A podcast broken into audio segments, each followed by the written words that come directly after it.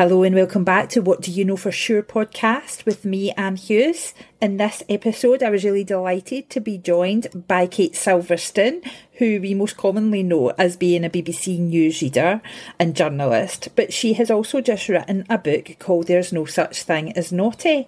And this is a wonderful conversation about parenting and about that real understanding that what is it we want to build in our children. And she emphasises those great things that I speak about all the time about resilience and empathy. So, a really wonderful conversation, and I was quite fascinated by how much knowledge Kate has got around child psychology and behaviour, but also around our brains and how they actually function. And I feel as if there's lots of sections in this book I need to read about um, my own brain. Having, if you listen to the podcast regularly, you'll know that I had a brain aneurysm four years ago.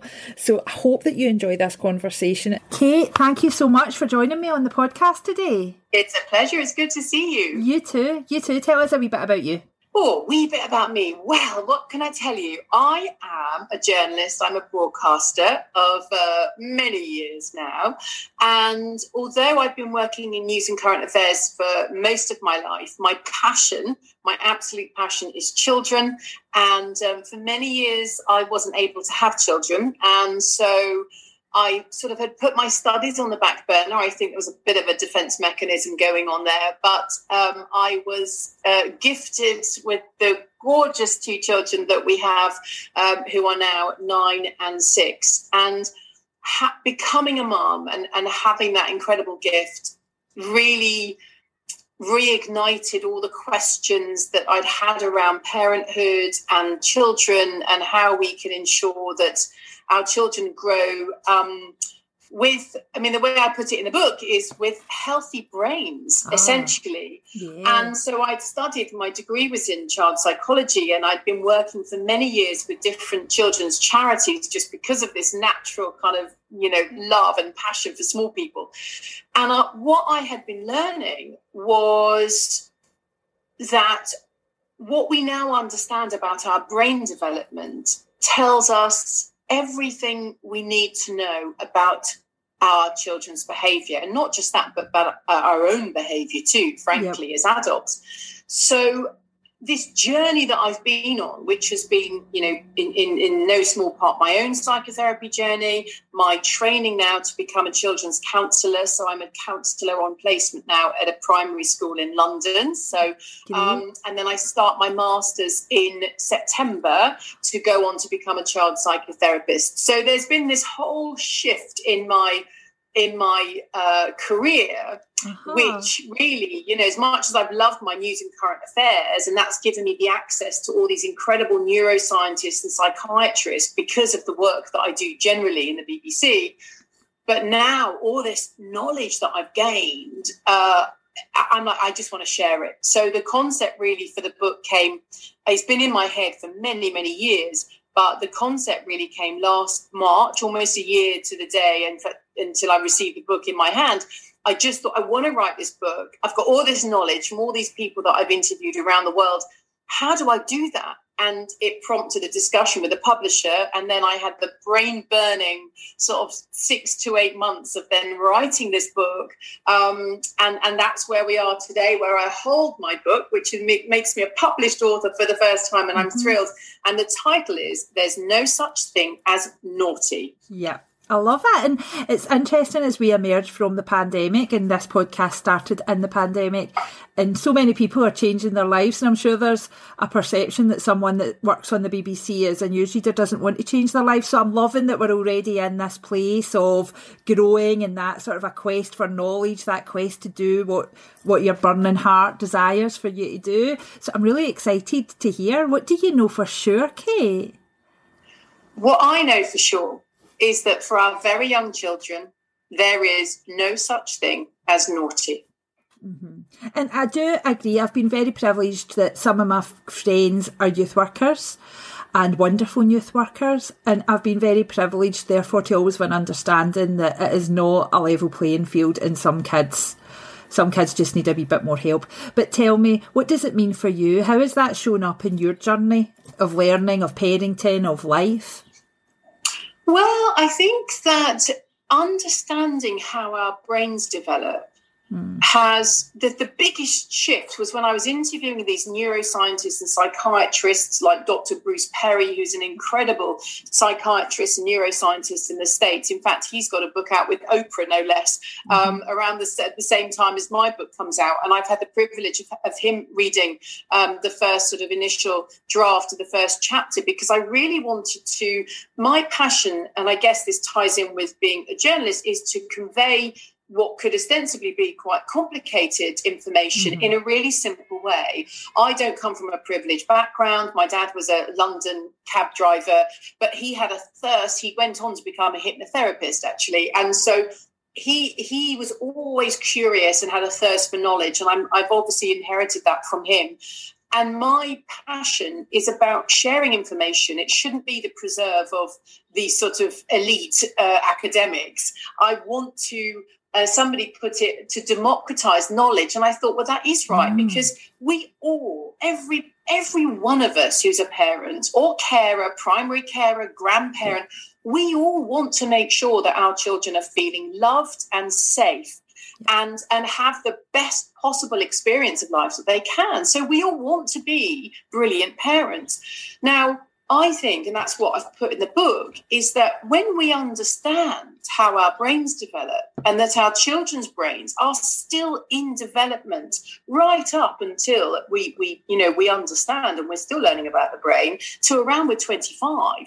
So when we're looking at a two or a three year old, we're not looking on a, there's no level playing field here. Yeah. And people like Allan Schore and Suzanne, Dr. Zeedyk, who I interviewed for the book as well, we talk about understanding that our children's emotions are massive because they don't have the dial to turn down their emotions because they're living with a brain that is still really is immature you know yeah. so as parents, when we can understand that, we can then, I think, and that's what the book sets out to do, is to sort of explain that in a really simple way. And I've explained the brain using three animals and a tree. Yeah. So it's like forget cerebellum, amygdala, bilateral integration. You don't need to know, you know, I explain it because I, I know parents want to feel empowered by the science. But I'm like, okay, once we've got past this explanation, we dive in and we talk about our children's brains using a lizard, a baboon, and a wise owl. Excellent. And our young children, our very young children, are pretty much the, the, they are pretty much influenced um, when they're very young by the lizard and the wise owl, uh, by the sorry, by the lizard and the baboon. They don't have what we think of as a wise owl just yet. They have what I think of as a fluffy owlet. Mm-hmm. So the wise owl is the thing that actually sort of regulates our emotions. It allows us to to think about the past and the future and to you know understand moral behavior, the rights and the wrongs of society. Yeah. It's the big picture perspective. But our children, when they're very young, are operating pretty much in survival mode. They're mm-hmm. developing all the, you know, the thought processes mm-hmm. we want them to have as adults. But really, their main priority in life is to survive. And it's the lizard and the baboon who are on the lookout for any potential danger. They're trying to learn, they're trying to engage in social relationships. Lots of things are going on. So at some point, their behavior is going to spill over yeah. into a bit of overwhelm, if you mm-hmm. like, emotional overwhelm. And as our job as carers and parents is to help them in those moments, not to punish them. Yeah. So when they're having a tantrum, if we can have a look at what old school would call tantrum, um, we can now look and kind of go, wow, okay, something is going on yeah. that I need to help you with that. Not oh my god what a spoilt little child stomping their feet you know mm. flailing their fists oh i'm going to put you on a naughty step yeah. no we don't have to do that mm-hmm. and in fact when we understand what's going on in our children not just in their brains but in their bodies with the stress response which again i explain when we understand that we can really tap into our own compassion, however mm-hmm. tired and stressed and fraught we are as yeah. parents. Yeah. I understand that. I'm a working mum. You know, I get that, you know, we are all operating, especially in the current environment, um, it, it, that we can look and we can think, this is not personal. You're not doing it to, to pee me off, frankly, you know, mm-hmm. when you don't want to come home from the park. If I can see that you are in the middle of a stress response, I can literally get down to your level and say, sweetheart, I can see you are really, really finding it hard to come home from the park right now. Mummy understands or daddy understands. And I give all the scripts and the tips and the tools in the book to then walk our children through to bring them down with mm-hmm. us. Yep. And you end up walking home hand in hand, counting yellow leaves on the way, rather than what we all hate doing, yep. which is shouting, Get here now. We have to go home. I've got to do the dinner. And don't you know I've got work emails? Well, no, they don't. They're in the middle of this joyful mm. stress response. It's, you know, joy is as big a sort of emotion as, as um, unhappiness. And and we can work with our children. And I guarantee, I guarantee, and I've already had mums and dads um, contacting me about this, those that have read the book already, it makes our life easier. Yes. It makes our life easier. We're not battling against our children. And hey, guess what? Their bond with us is strengthening because they're like, Mum, Dad, Granny, speaks my language. They understand me. And when we feel, as adults as well as children, when we feel seen and heard, we can calm down and we mm-hmm. can work together. And this is, it's not just me saying this, this is all has its roots in science. This is what neuroscience now tells us is happening in the brain. Yeah. And the strengthening of the bonds that we, when we parent in this way rather than the punitive way, is that we are building our children's resilience and empathy, two of the key ingredients for later life and indeed, obviously, in our childhood. So it's as much really this book about helping to support parents as well as helping them to lay the foundations for good future mental health. Yeah. Yep. And I know that you've obviously, it sounds like a wonderful book, and I think anything that builds resilience and empathy, what is not to love, obviously, about that. And the fact that you're doing the animals, so we've got the owl and we've got the lizard and everything, was it important to you when you started writing this book that it was accessible? For everybody and it didn't become another intellectual manual that actually is too hard for everybody to read or is put off, puts off too many parents, something that was actually absolutely. a pleasure to read. Yeah, absolutely that. And and that's what I set myself the challenge because in the past sort of decade, I've worked with a lot of families. So I work with some of the big major charities here, the Anna Freud Centre um, in London. I mean, they're all national charities, the NSPCC, of course, and Place to Be, which is where I do my training. And when I have interviewed and just sat with other parents, you know, one mum said to me, and I this is what really she said to me: "Don't forget, uh, the average reading age in the UK is eight. Wow.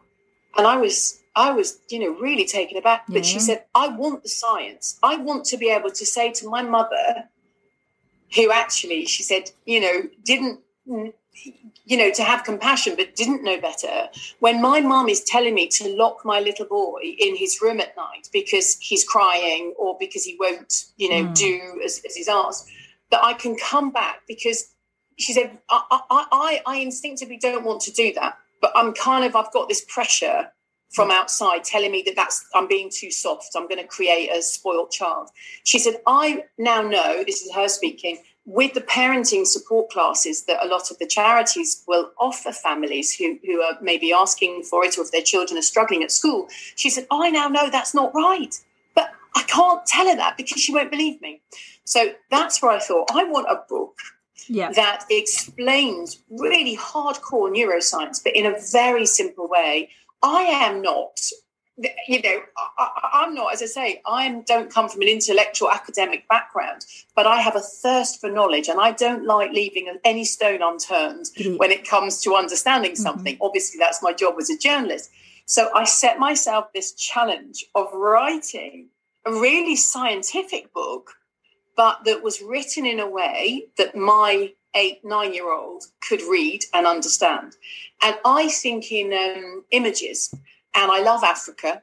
And as I was thinking through the brainstem and the limbic system and all the papers that I've read up until this point, and I thought, well, look, you know, the lizard, we, our survival brain, our reptilian brain with a brainstem and the cerebellum, is actually the same brain that lizards have had for hundreds of millions of years, right? Yeah. It doesn't think, It just does. And it's involved in the fight flight response. But you know, think of a lizard sitting on a branch and a fly comes past, the lizard just tongue goes out and that's it. Job done, lunch mm-hmm. is done. Well, that's pretty much when our children are hungry, when we are hungry, yep. it's the lizard who is like, hello, I'm hungry. So when a baby's crying, that urgent cry that we all mm-hmm. know with our babies, it's the lizard going, uh, I'm going to make sure that you hear me because otherwise I might die. So the lizard's job is to protect our children, to keep them alive. So it doesn't think, it's not conscious, it doesn't, so there's no choice involved. It just does. So breathing, balance, all these sleep um, patterns are all um, uh, you know controlled by the lizard. And then you've got the baboon, which is one that I think we can all really relate to with little toddlers. I sort of based it on my son. You know, the sort of beating of the chest and the lovely gambolling play and seeking and curiosity and all that sort of unlimited behaviour yeah. um, and the, and the memory system. I call it a memory sack, and it's this wonderful baboon. But the baboon is also about survival. So if another child comes at your child in nursery with with a raised fist, it's going to be the lizard and the baboon go, whoa, hang on a moment. Uh-huh. And that's when we see the amygdala flare up and this whole triggering of the stress response in the body. But I think if we can look at our children when they're gambolling around and you think, oh, that's amazing. Look at that little baboon and he's running around and he's learning. And when he wants to clamber on the climbing frame, it's doing, it's, it's, the brain is developing in the way it should. And we don't want to curtail that as parents. Yeah. But what we do want is to help the baboon and lizard to understand that there are boundaries around behavior. So we can't just, as fun as it is to dip our hands in the red paint and smear it on paper, we can't smear it on the walls. Yeah. So it's then about parenting using boundaries, mm-hmm. but softly lobbed in. And that's where that wise owl comes into. If I can getting in my wise owl in touch, she can explain very gently, sweetheart, oh, I can see how much fun you are having with the red paint. We're going to keep it on the paper. Okay, we don't put it on the walls. And gently parenting like that, we are putting in boundaries about behavior because you can't have behavior that is just completely chaotic and permissive parenting. I think that's as, you know, um, negative as punitive parenting. So, but we can help our children that baboon and lizard, as much as they're having great fun, that there are there's a line around the sort of behavior acceptable behavior. And when we do that when we use our wise owl parenting we are helping that little fluffy owlet yeah. grow and grow and grow until our children can start regulating themselves in a way that is appropriate. Yeah. And i love that you're speaking so much about and i can't wait to read the section on the lizard brain because a whole motivation for everything i do now kate is that i had a, a brain aneurysm in my cerebellum four years ago. So I can't wait to see what, what the, and I've got a platinum coil in there now. So I can't actually wait to read that section of the book. But to just, I suppose, round off, what I would love to ask you, and I think it would be relevant to, to those listening as well, to have the contemplation. I've got three kids, age 6, 14 and 17, and I know that parenting is a long journey that probably gets harder as it goes on, I have to say. Do you sort of uh, have that reflection that people can think, oh yeah, she's on the BBC News and she's written a book and she's she's just nailing parenting every day of the week. Do you have that real reflection that this is a journey and I'm doing my best and when I know oh, better I do better? I mean, listen. so okay, let me dispel that right here and now. So this book is full of uh, personal experiences, and I do not spare myself any embarrassment yeah. in that because I think you know, it was Donald Winnicott that said, you know, it's better to, to actually have the imperfect parent mm-hmm. um, because that's what provides the complexity and the sort of the rich tapestry of life. So there is nothing in this book, and in fact, Professor Peter Fonagy, who's one of the leading uh, children's mental health, and he said, "Kay, I read it to to look at for any any form of condescension or patronizing or finger wagging." He said, "There is not one," and that was my biggest achievement because what I wanted to say is, listen, I am not perfect. And yeah. I put that in the book. And what I explain in, and there's a whole chapter devoted to it, is that when we are not regulated, and none of us are regulated all the time, yeah. we're not operating, we're not able to operate. If I've got 50 emails or the puppy coming in or the, you know, or, or, or, or there's a lot going on in my life, I'm going to find it a lot harder to tap into my wise owl brain, mm-hmm. the prefrontal cortex element, and and and act calmly So if I'm stressed and tired and all the things that I know parents have been, especially in the last year, yeah. Mm-hmm. I am going to have when my kids are running upstairs after they've just come home from school and it's really noisy, my baboon's going to kick in. Yeah. Because the baboon steps in when there's when there's sort of it's a bit fearful actually. So yeah. if I'm afraid that my kids are going to fall down the stairs because they're running riot, I'm oh, kids. I'm not going to operate as quickly from my wise owl brain. I'm going to go. The baboon's going to step in because he's afraid, and when it's about survival, he comes first. What I can do in those moments, and again, I explain it in the book, is that when I can then come down and go, guys, I'm really sorry, mummy shouted. I don't want to shout. Mummy's baboons on the rampage, you know, make them laugh, just, mm-hmm. you know, get rid of that tension, dissipate the tension. And then explain and say, Mummy was scared. Mummy was just scared you were going to fall. So I tell you what, shall we all come downstairs and do some star jumps in the garden? Or shall we do this? Shall my my as soon as I can step back and regulate myself and recognize that there's nothing wrong with me. I'm not a bad person. I'm not a bad parent. I've just got a lot going on. And right now, my baboon is literally sort of ready and off out of the blocks before my wise owl's had a chance to swoop down and scoop everybody up with her warm wings. The important thing for children to understand, our children, is that it's not their fault. We don't want to be sort of shaming and punishing our children. Yeah. We want to explain that in all of our behavior, there's a reason. And actually, if mummy sort of looks a bit upset, maybe actually we need to kind of just put our listening ears on. So when we can all forgive ourselves, yes. that no, mm-hmm. absolutely mm-hmm. no one, no one is, and, and forget it. If anybody tells you they're a perfect parent or, you know, absolutely they're fibbing. So what I do in the book is I'm really honest but what I have found, and hand on heart, I know works, is when we understand how we work, we will be able to help our children. And our parenting experience becomes a whole lot less stressful because we are confident that we can tap into our atavistic sort of instincts, the things that are the wisdoms that have been passed down by our ancestors across the generations that we all have inside us. When we're able to take a step back and just regulate that's when the magic happens and we be the parents that we want to be. Great. Thank you so much for coming on the podcast, Kate.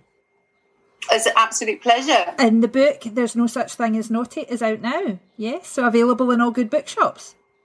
Indeed, so, and I'd love to support all the um, the independent bookstops, uh, bookstores if we can. And thank you so much for the opportunity. So lovely. I feel like I've just been chatting at you. It's normally my job to interview, so it's a bit weird. I want to ask you, imagine. how are you with your brain aneurysm and everything? I mean, you know, I'm great. Uh, I'm doing great. Thanks. Life is very kind great. to me. Life is. Oh. Interestingly, I will add though, I believe that your brain's always improving because from where I was four years ago, the improvement goes on still four years later, and my doctors at the time said new evidence suggests that it can repair for up to 10 years. So the brain is never done growing, is what I would say in relation to that. yeah, to and that. that's a really good point to end on. I mean, there's 90 year olds that are benefiting from therapy still. So we yeah. know the brain continues. And I think that's key for every parent of every age, of children of every age, because actually, because of that fact, it's mm-hmm. never too late because I know that yes. we can all suffer that parental guilt of like, oh God, but I didn't do that, and oh, it doesn't matter yeah. what we there, there is a lot of information that we didn't know before. Well, we know it now with science, and we also know, as you say, that we can repair, and yeah. that's the key thing. So we can always keep working with our children and developing that relationship and um, getting as much out of life and love and, and family as as um, as we want throughout the decades. Exactly, exactly. Maya Angelou always said, "When you know better, do better," and that's what we have to do as parents, isn't it? I I have that quote in the book. Oh, do you? Fantastic. Oh, I love uh, that. What a beautiful place to end. Thank you so much, Kate. Take care. Hello, and thank you for joining me on this episode of What Do You Know For Sure podcast. If you would like to connect with me, you can do that across social media by searching Anne Hughes Ignite.